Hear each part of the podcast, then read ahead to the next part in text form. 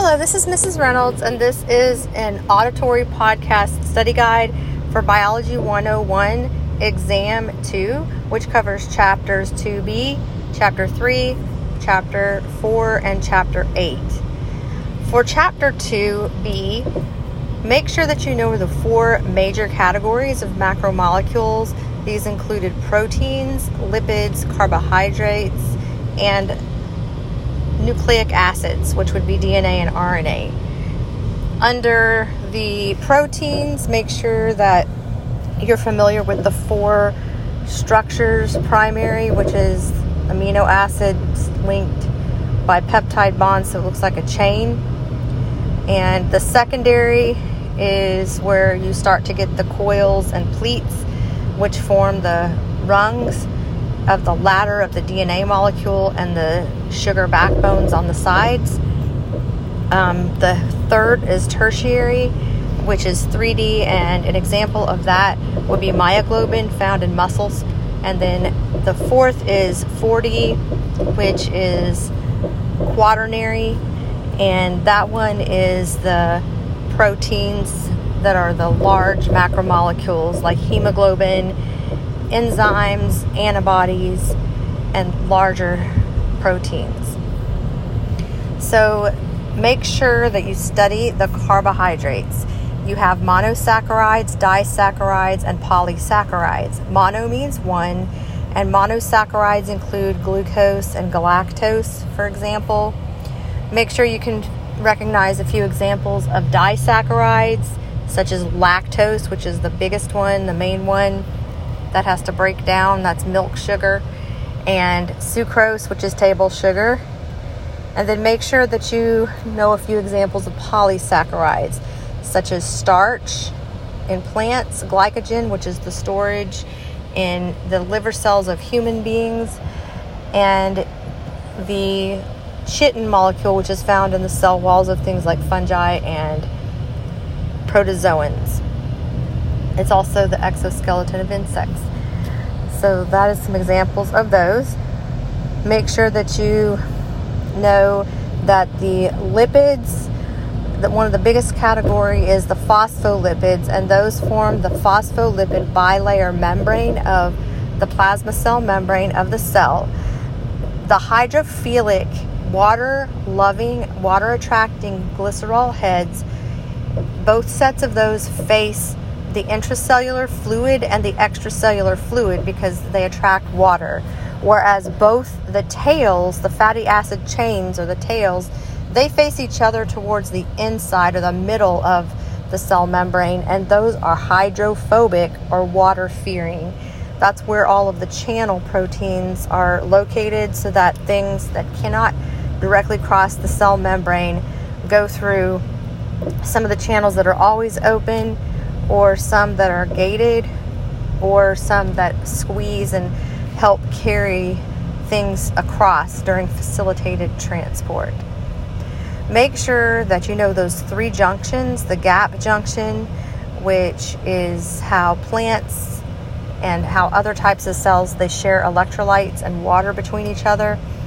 The tight seal that is formed by the barrier junction, it forms a barrier between things like the blood brain barrier so that microbes and fluids can't get in there that aren't supposed to be there.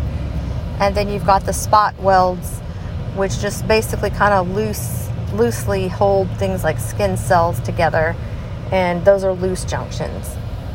So those are the three.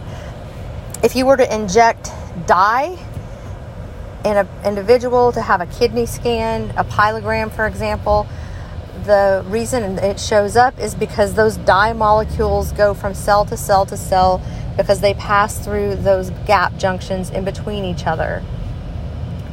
Make sure that when you're studying chapter three, okay, those are cells. Um, make sure that you know the prokaryotes and the eukaryotes and prions and viruses, the structure, the all of the different parts that make them up, which ones are living, which ones are non-living. Viruses and prions are just acellular, meaning they're non-cellular infectious particles. prions cause Creutzfeldt-Jakob disease. They're misfolded proteins. They cause spongiform encephalopathy in the brain, which is fatal. Viruses, they are basically three parts. A protein capsid shell formed from capsomeres form around nucleic acid, which is DNA or RNA, but never both at the same time. And then glycoprotein spikes that stick out and help them dock to the host cell receptors.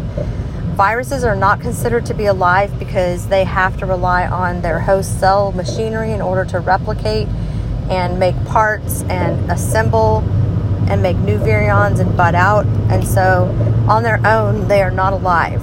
They hijack host cells and they use them in order to make viral particles and to copy their viral DNA or RNA.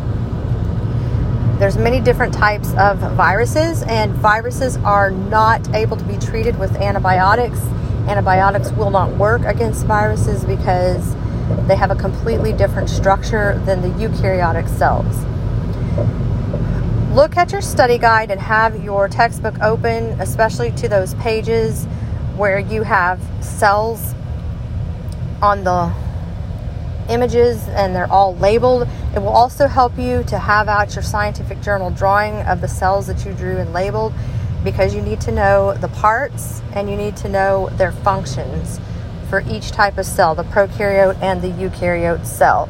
All those little organelles and things, you need to know what they do how they divide, how they share their genetics, and also make sure that you know what kinds of things that they have that are similar, which ones they have that are different. For example, eukaryotes have a nucleus, prokaryotes do not. They just have that central nucleoid area where their genetic information is housed, but it is not surrounded by a nuclear membrane and it does not have membrane bound organelles. So make sure you compare and contrast. I will show you how to draw a Venn diagram because when you're studying for comparison contrast, it's great to make a Venn diagram, which is a circle cross lapping or overlapping another circle, and you put their differences on either side and you put their similarities in the middle, and you can use brightly colored markers or colored index cards and that will help you study those kinds of things. Also, if you do your quiz ahead of time, then studying the quiz will help you with some of the questions on that section of the test as well.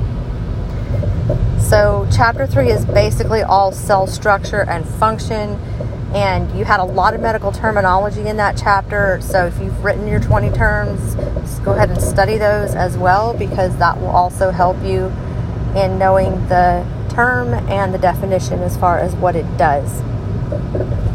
Also, make sure that in chapter 4 that you study the tissues and be able to know the different types of tissues such as fibrous tissue. There's loose and dense fibrous connective tissue um, know the different types of connective tissue. Know the different types of cartilage, hyaline, fibrocartilage, and elastic. Know all of the different systems and what's involved in each. The body cavities, what lines the body cavities, and what lines the outside of the organism. And I would study all of those key terms in there in chapter four for all of the tissues the integumentary system is your skin, hair, nails, mucous membranes. It's the first line of defense, it's a barrier, and it's the largest organ. Um, know the different layers of epithelial tissue. Squamous is a single layer, it's your outer skin. The epidermis is the outer layer, dermis is underneath, subcutaneous tissue is the fatty tissue under that Make sure that you know the transitional and cuboidal, they can stretch and fill up. Cuboidal tend to line glands, the urinary tract, the bladder, the kidneys, the ureters, and your urethra because they can fill up with fluid and expand. Uh, you need to know pseudo stratified, which appear stratified or layered, but not really stratified or true layers.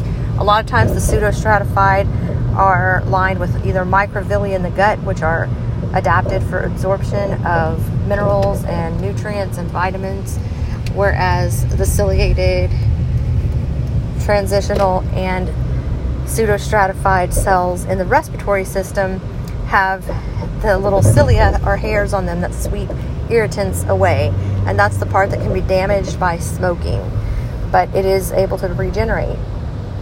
So make sure you study those. And let's see. In terms of cells and solutions, you need to understand what happens to cells in isotonic, hypertonic, and hypotonic solutions. Be able to recognize examples of what would happen if you put cells in a certain type of IV fluid, if they would swell up and lyse or hemolyze, or if they would shrink up and crenate, um, or if there's no movement on either side of the fluid, there's no fluid movement, then it would be isotonic. Know the difference between the terms osmosis, special diffusion of water. It's when water moves across a semi permeable membrane. Diffusion is when the solute um, moves across the membrane, or it just if you put dye in water, eventually it'll completely diffuse into the water because the opposite charges attract to each other. Um, make sure that you remember that iodine experiment where um, which molecule moves across the membrane. If you have an example, or if you put plant cells in hypertonic, hypotonic, hy- isotonic solution, which one has more solute or sodium in the fluid and which one is higher in the cells and which way does the water move uh, it's helpful to study that scientific drawing that you had and other examples like it to help you have a visual understanding of that concept and that's a very important concept to understand chapter 8 is what we covered today. We did not finish it, but go over HIV virus. Uh, make sure that you know that there's less than 200 CD4 T cells or T lymphocytes when it's referred to as AIDS. There's the three different phases acute, chronic, and AIDS. So you need to know those three. Um, make sure that you know the whole viral infectious process and the infectious process of the HIV virus particle into host cells. Know the causative agent of malaria, which is the Plasmodium species. It is a protist or a protozoan. It's a type of parasite. It infects red blood cells. Quinine is a treatment for that, or chloroquinolone. Make sure that you know the causative agent of um, HIV is a virus. And the causative agent of Creutzfeldt Jakob disease is a prion. And um, oh, Mycobacterium species. The Mycobacterium species is a bacteria that causes tuberculosis. There are similarities between multi drug resistant tuberculosis and MRSA. They're both multi drug resistant organisms. MRSA is a form of Staphylococcus aureus that is resistant to everything in the penicillin family. So anything in, ending in cillin, it's resistant to. Methicillin, oxacillin, ticarcillin, amoxicillin, piperacillin. It is resistant to all of those things. So just remember that and remember that it's multi drug resistant and so is multi drug resistant tuberculosis. Both of those are on the rise, especially amongst HIV AIDS patients. So make sure that you study that.